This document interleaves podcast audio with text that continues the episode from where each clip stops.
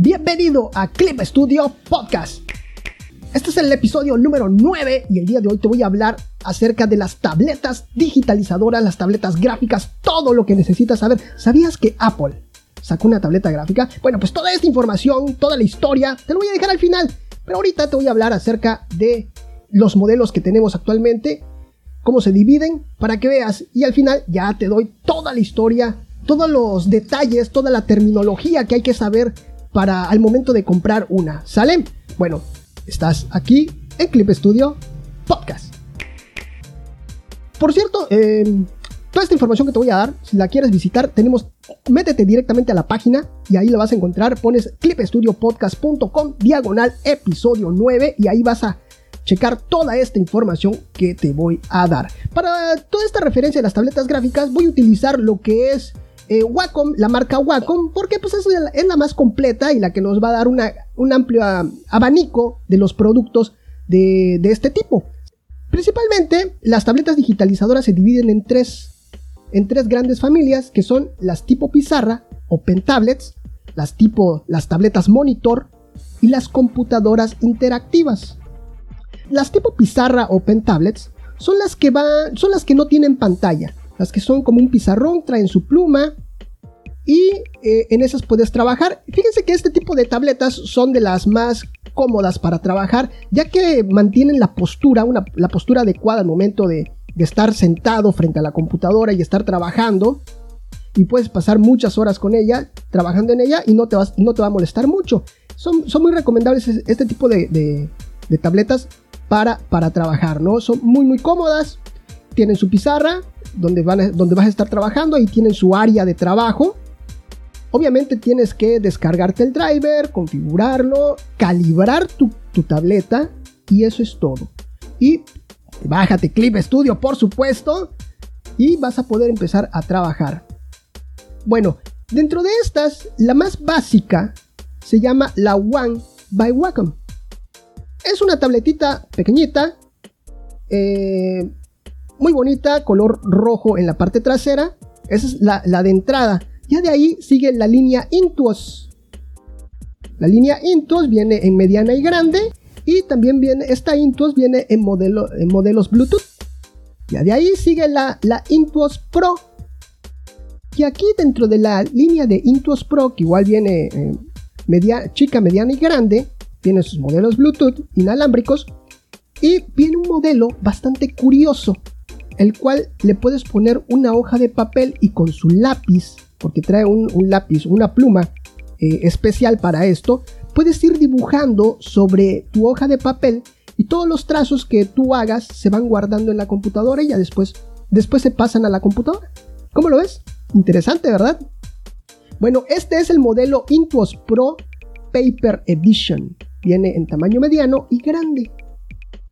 Ya de ahí nos brincamos a las tabletas monitor. Las tabletas monitor eh, este, se caracterizan porque son un, ahora sí que un monitor, un monitor de computadora con la, peculiaridad de que puedes dibujar en él a través de su lápiz o de su pluma. Bueno, la gama más bajita, la gama de entrada para, para este tipo de tabletas con respecto a la marca Wacom, tenemos con la Wacom One de 13 pulgadas. Ya de ahí nos vamos con la gama Cintiq. Wacom Cintiq de 16 y 22.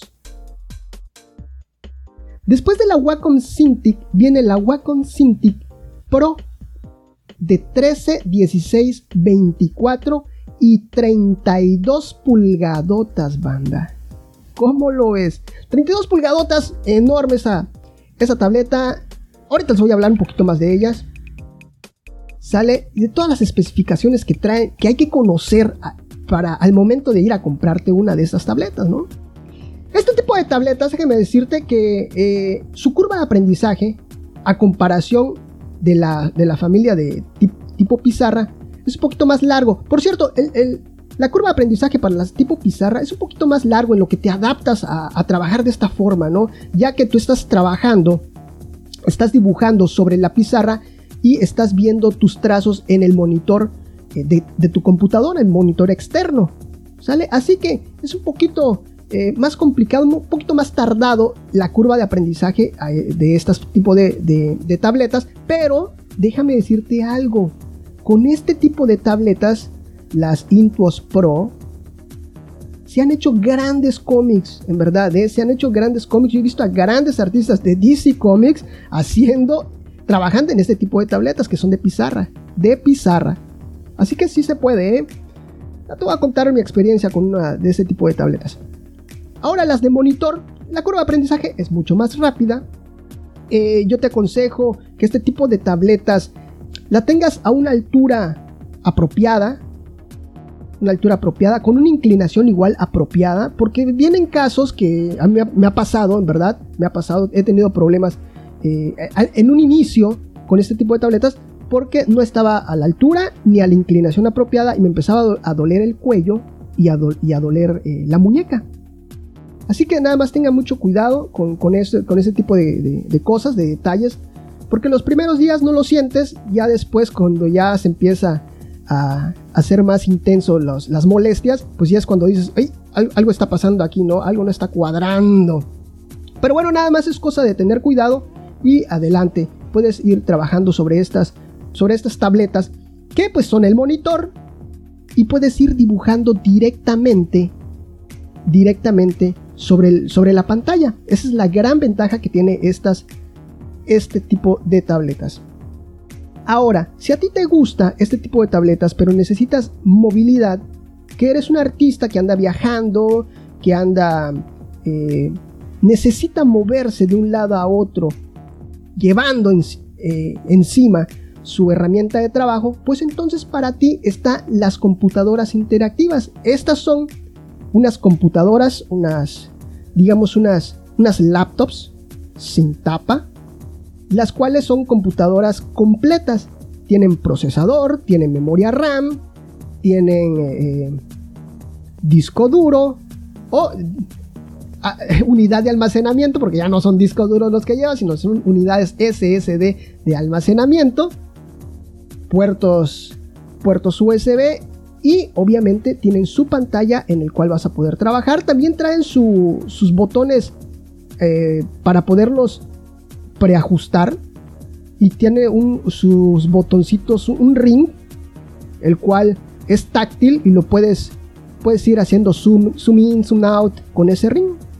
Así viene estas computadoras. Te estoy dejando imágenes y toda esta información en clipstudiopodcast.com diagonal episodio 9.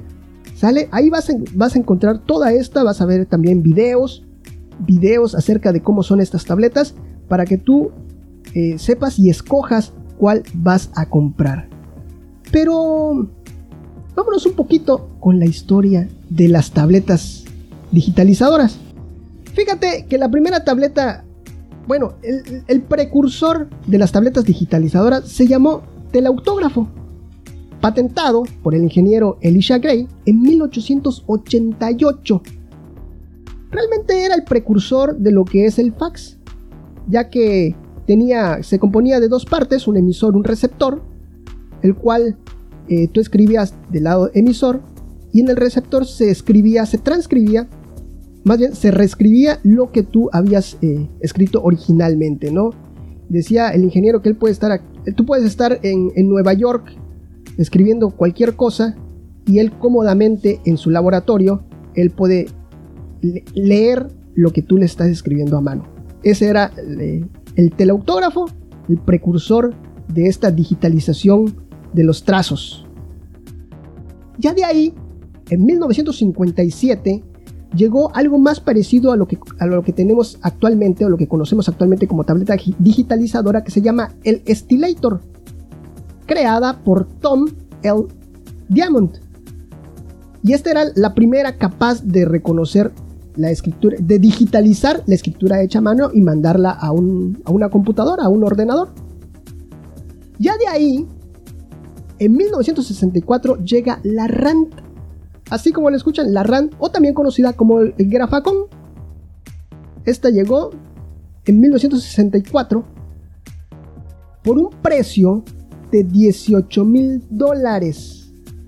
Que al cambio, tomando en cuenta la inflación al día de hoy, estamos hablando de unos 147.600 dolaritos aproximadamente, tomando en cuenta la inflación.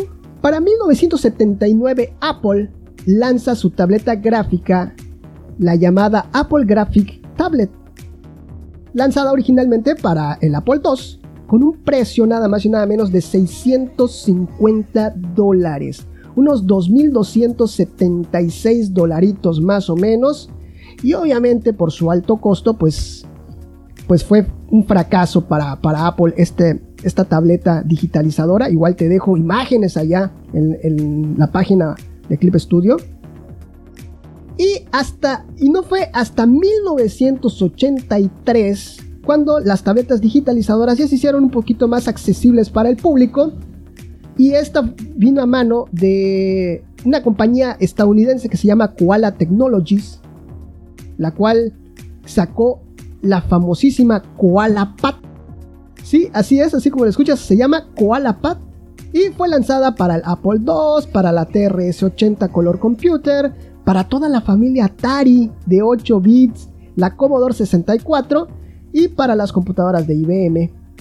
Desde entonces salía salía unos 89.90 dolaritos, unos 229 dolaritos al cambio actualmente. Y pues bueno, podías dibujar en ella con su lápiz óptico o directamente con la mano. Ahora vamos a... Esta es la historia de las tabletas digitalizadoras. Ahora te voy a platicar acerca de la tecnología que tienen este tipo de, de tabletas actuales. ¿Sale? Existen dos tipos de tecnología, la tecnología pasiva y la tecnología activa. La tecnología pasiva Dice, las tabletas pasivas fabricadas por Wacom hacen uso de, inducción electromagnética, donde las mallas de alambres horizontales y verticales de la tableta operan tanto, transmitiendo la señal como recibiéndola. Este cambio se efectúa aproximadamente cada 20 milisegundos. La, la, tableta digitalizadora genera una señal electromagnética que es recibida por el circuito resonante que se encuentra en el lápiz. Cuando la tableta cambia modo de recepción, lee las señales generadas por el lapicero. Esta información, además de, las coordenadas en las que se encuentra, puede incluir información sobre la presión, botones del lápiz o el ángulo de algunas tabletas. En este caso, en este tipo de tecnología, los lápices no llevan batería, se alimentan a través de, de, esta inducción magnética que genera lo que es la misma tableta, ¿sale? Hay otras, la tecnología de tabletas activas, dice que las tabletas activas se diferencian de las anteriores en que el lápiz contiene una batería en su interior que genera y transmite la señal a la tableta. Por lo tanto, son más grandes, más pesadas que las anteriores. Por otra parte, eliminando la necesidad de alimentar el lápiz, la tableta puede escuchar la señal de lápiz constantemente, sin tener que alternar entre modos de recepción y de transmisión, haciendo así que el retardo de lectura pues sea mucho menor. Ahora vamos a ver las características y toda la terminología que se escucha acerca de las tabletas digitalizadoras, por ejemplo, nivel de presión, el efecto parallax, todo eso te lo voy a decir justo ahorita. ¿Qué es la, la precisión en una tableta gráfica? La precisión en una tableta gráfica es nada más y nada menos que, que el punto que señalemos dentro de la tableta, dentro del área de trabajo de la tableta, se represente en el monitor de computadora, sea lo más exacto posible. De esto, para esto se encarga lo que es el driver.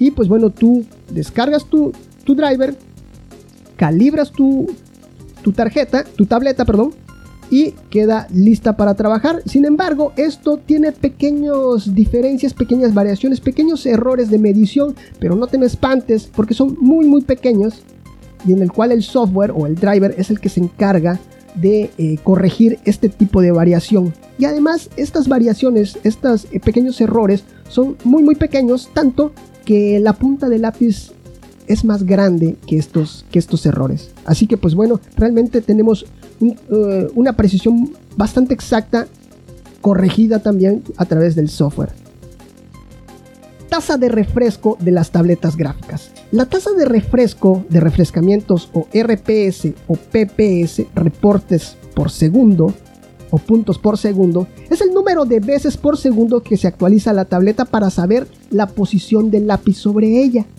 Por ejemplo, si tu tableta tiene 266 eh, puntos por segundo, quiere decir que se actualiza 266 veces por segundo la posición del lápiz sobre la tableta. A mayor sea la, la, la cifra, esta cifra, mayor fluidez y menos errores habrá al momento de dibujar las líneas. El efecto parallax. ¿Qué es el efecto parallax en las tabletas? No es nada más y nada menos que es donde tú pones el lápiz, tú ves el cursor que está alejado de la punta del lápiz. Este es el efecto parallax. Espero si, me haya explicado, ¿no? Si no, nuevamente te repito que te, dejo las imágenes allá en, en clipstudiopodcast.com. Lo ideal sería de que la punta del lápiz quede exactamente sobre el cursor, que es donde estamos trabajando. Pero esto no siempre es así por el efecto parallax y es que la forma con la que están construidas estas tabletas es lo que hace eh, este efecto. Porque imagínate, tenemos lo que es la, la pantalla, el monitor, y a cierta distancia, a cierta distancia, no exactamente sobre lo que es la pantalla, lleva un vidrio. Hay que dejarle cierto espacio. Y en el vidrio es donde van todos los sensores necesarios para hacer el efecto de electromagnetismo. ¿Sale? Todos los sensores. Bueno, pues esto, esta diferencia con el grosor del vidrio hace precisamente que la punta del lápiz no coincida con el cursor de la pantalla. Pero nuevamente aquí el driver es el que hace esta corrección. Cuando tú calibras este tipo de monitores de pantallas tipo, tipo monitor, precisamente hay unos puntos donde tú vas a, a checar tu ojo derecho, tu ojo izquierdo, en cada esquina de las de las, de la, cada una de las cuatro esquinas de la pantalla, ojo izquierdo, ojo derecho, ojo izquierdo ojo derecho. De esta forma se reduce, el driver de esta forma reduce lo que es el efecto parallax. Pero si tú te haces de lado, sobre todo, sobre todo esto pasa en, los, en las esquinas de, la, de los monitores, si tú te haces un poquito de lado, vas a ver cómo efectivamente, y te acercas, efectivamente, hay esa distancia ocasionada por, por el efecto parallax, ¿no? Esto, ¿saben dónde lo pueden ver? ¿Dónde se pueden dar cuenta fácilmente? En los celulares.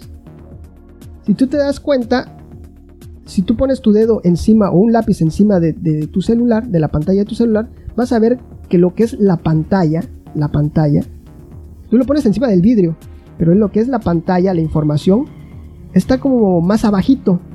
Y esto, y así es como se hace el efecto parallax. Líneas por pulgada.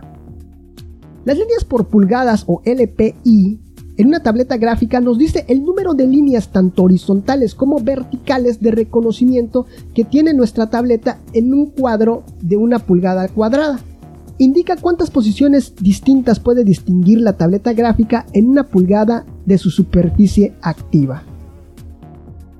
Niveles de presión o NDP la sensibilidad de niveles de presión o NDP en una tableta es la capacidad que tiene de percibir la fuerza que aplicamos a la hora de, hacer un trazo. Entre más niveles de presión, mejor será la tableta eh, para representar lo que intentamos hacer.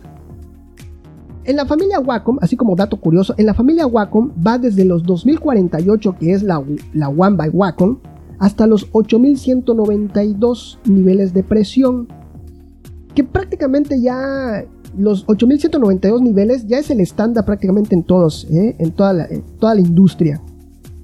Y pues bueno, con estos niveles de presión podemos lograr varios efectos dependiendo de la configuración del pincel que hayamos escogido. Por ejemplo, eh, con la G Pen, la herramienta de G Pen de Clip Studio, podemos hacer una línea más delgadita, hacerla más, más ancha, volverla a hacer más delgadita dependiendo de cuánta fuerza le metamos.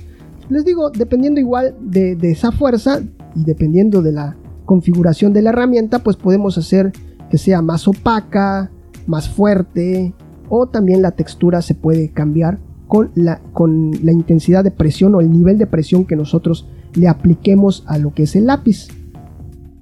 Algunas tabletas, las más actuales, ya traen eh, también la sensibilidad de inclinación del lápiz. Con esto también, o sea que ya hasta 60 grados, ¿eh? Hasta 60 grados. Y esto también sirve para hacer eh, efectos efectos de dependiendo de la herramienta que, que hayamos escogido para trabajar, ¿no? El pincel que hayamos escogido para trabajar. Algunos otros tabletas también tienen la capacidad de percibir la sensibilidad de rotación del lápiz. Algunas traen eh, un tercer botón, el cual tú lo oprimes y le puedes, puedes ir girando el lápiz y de esta forma, por ejemplo, para, cuando, para los modeladores 3D, ir girando su modelo 3D. Y esto es súper útil y súper versátil para este tipo de, artistas. Eh, dentro de la familia de, Wacom tenemos eh, el lápiz que se llama el Wacom el Art Pen. Y este, pues bueno, tiene esa peculiaridad, ¿no? Ahora viene algo interesante. Especificaciones a tomar en cuenta a la hora de comprar una tableta digital. ¿Sale? Esto es en base a mi experiencia, lo que yo les puedo decir. Número uno, que hay, que hay que tomar en cuenta el tamaño de tu, de tu área de trabajo, porque algunas tabletas pueden ser muy grandes y pesadas. No a ser que te pase que te compras la más grande y después no tienes un buen escritorio para eso, ¿no? Y ahí pues bueno, vas a tener que hacer otra inversión. O también si tienes un espacio de trabajo muy pequeño, pues bueno, cuidado con esos detalles. La conectividad. Verifica que tenga los puertos adecuados de conexión a, a tu computadora. De lo contrario, tendrás que comprar adaptadores. Eso es, eso es importante, que tu tarjeta de video tenga sus, sus, salidas HDMI o que si es DisplayPort, pues que todo coincida, ¿no? O si no, pues bueno, eh, Wacom también vende adaptadores para este tipo de, para solventar este tipo de problemitas. El efecto parallax. Este problema de distancia entre el lápiz y el puntero en la pantalla disminuye en las tabletas más de actual generación. Esto solamente se aplica pues obviamente para las tabletas que son monitor, ¿no? Sí, actualmente ya ese efecto parallax ya es más pequeño porque el vidrio ya se pega más sobre la pantalla y, el vidrio ya viene, ya viene más delgado. Así que ya es muy muy pequeño este efecto parallax. Los niveles de presión. Ya las tabletas actuales en su mayoría pues ya tienen, ya manejan los 8192 niveles de presión. Pero pues si tú eres un artista que está comenzando y no requiere tanta, tanta presión, pues obviamente pues te vas a inclinar para un tipo de tableta. Pues podría ser más económica, más modesta y adelante, ¿no? Siempre adecuar tu herramienta de trabajo a tus necesidades. Pues para no gastar de más también, ¿no? Podría ser. Inclinación. Cuando al momento de comprar eh, eh, este tipo de tabletas, pues fíjate, ya la gran mayoría actualmente ya trae esta característica de, de inclinación y pues bueno, si no la trae la tuya, pues hay otros modelos que sí traen esta característica que ya es más moderna, ¿sale? Tecnología de la pantalla. Esta característica es muy importante si tú eres un artista que maneja color, ya que te permitirá tener en pantalla una representación más fiel de los colores. Aunque los profesionales, pues ya suelen tener un, monitor profesional de color eh, externo. Actualmente los paneles mm, con mejor representación de color son los paneles IPS. Así que pues por allá está el tip. Las computadoras interactivas, las características que hay que tomar en cuenta a la hora de comprar una computadora interactiva. En este apartado es importante, es el apartado gráfico. Si eres un modelador 3D, debes de comprar la que tiene la tarjeta de video. Vienen dos modelos, una de, de 13 y una de 16 y el modelo de 16 es el que cuenta con una tarjeta dedicada de video. Trae la Nvidia Quadro P1000. Excelente, ¿eh? excelente. Y la D13 pues trabaja con los gráficos integrados del procesador, que es el Iris Plus Graphic 655. Memoria RAM ampliable. Eh, actualmente los dos modelos, el de 13 y el de 16, cuentan con 16 GB de memoria RAM, pero solamente el de 16 te permite ampliarlo, te trae un slot libre para que tú puedas ampliar eh, tu RAM. Va a ser memoria RAM DDR4 a 2400 GHz. Almacenamiento interno. Ambos modelos traen SSD M.2 de tercera generación y traen con la capacidad de 512 GB. Con eso, nada más para tenerlo en cuenta, eh, La verdad 512 no, no es mucho, pero es lo suficiente para tener ahí los programas los programas necesarios y pues bueno, si vas a estar en movilidad, pues vas ahí vas a poder guardar tus trabajos y ya después pasarlos a un, a un disco duro externo, ¿no? Que es lo más recomendable, ya que este tipo de, de tabletas traen poca memoria, es lo normal que traen. Procesador. Los dos modelos cuentan con el procesador el Core i7 8559U de 4 núcleos y 8 hilos corriendo a una frecuencia turbo de hasta de 4.5 GHz. Súper bien, señores, para correr todos los programas, en verdad. Em, Clip Studio va a ir como mantequilla, sin ningún problema, hasta con su apartado de gráficos. Y pues bueno, vas a tener para, para poderte mover por... Vienen tamaños de 13 de 16 y es el Mobile Studio Pro de 13 y de 16. Estos también traen, así nada más como dato curioso, traen cámara frontal y cámara trasera de 5 y de 8 megapíxeles respectivamente. Y pues bueno, si quieres consultar absolutamente todas las características que tiene Wacom dentro de la familia Wacom, pues te voy a dejar un concentrado con toda esta información ahí en clipstudiopodcast.com en un PDF donde que vas a poder descargar y checar absolutamente todas, todas las características de, de los modelos que se están vendiendo actualmente aquí de parte de Wacom. Pero ¿qué sería una de estas tabletas, estas grandes tabletas, sin un gran programa también que haga esa simbiosis perfecta para que tú puedas como artista expresar lo que realmente quieres comunicar. Pues precisamente Clip Studio Paint se encarga de eso, de brindarte las herramientas digitales para que tú puedas sentir eh, esa sensación, válgase la redundancia, que se siente al momento de estar trabajando de manera tradicional, pero migrando a lo que es el mundo digital. Y pues, en verdad, yo se los recomiendo mucho, tanto que pasen al mundo digital, si aún no has pasado al mundo digital, también eh, que descargues, que compres, que lo pruebes tan siquiera Clip Studio Paint y vas a ver que tiene grandes herramientas, que tiene grandes ventajas este, este programa, eh, muchos, eh, muchos atajos, cosas que nos facilitan la vida nosotros como dibujantes, como artistas, porque sabemos que los deadlines para muchos artistas de cómics, eh, para muchos artistas, muchos ilustradores, son, son muy apretados. Y pues bueno, con estas herramientas que nos da Clip Studio Paint, en verdad nos van a ayudar bastante y por supuesto con una gran herramienta como la es como lo que es una tableta gráfica digitalizadora. Pues bueno, ¿sabías que Clip Studio también tiene un hardware en venta? Bueno, pues de esto y más te voy a platicar en la próxima semana aquí en Clip Studio Podcast.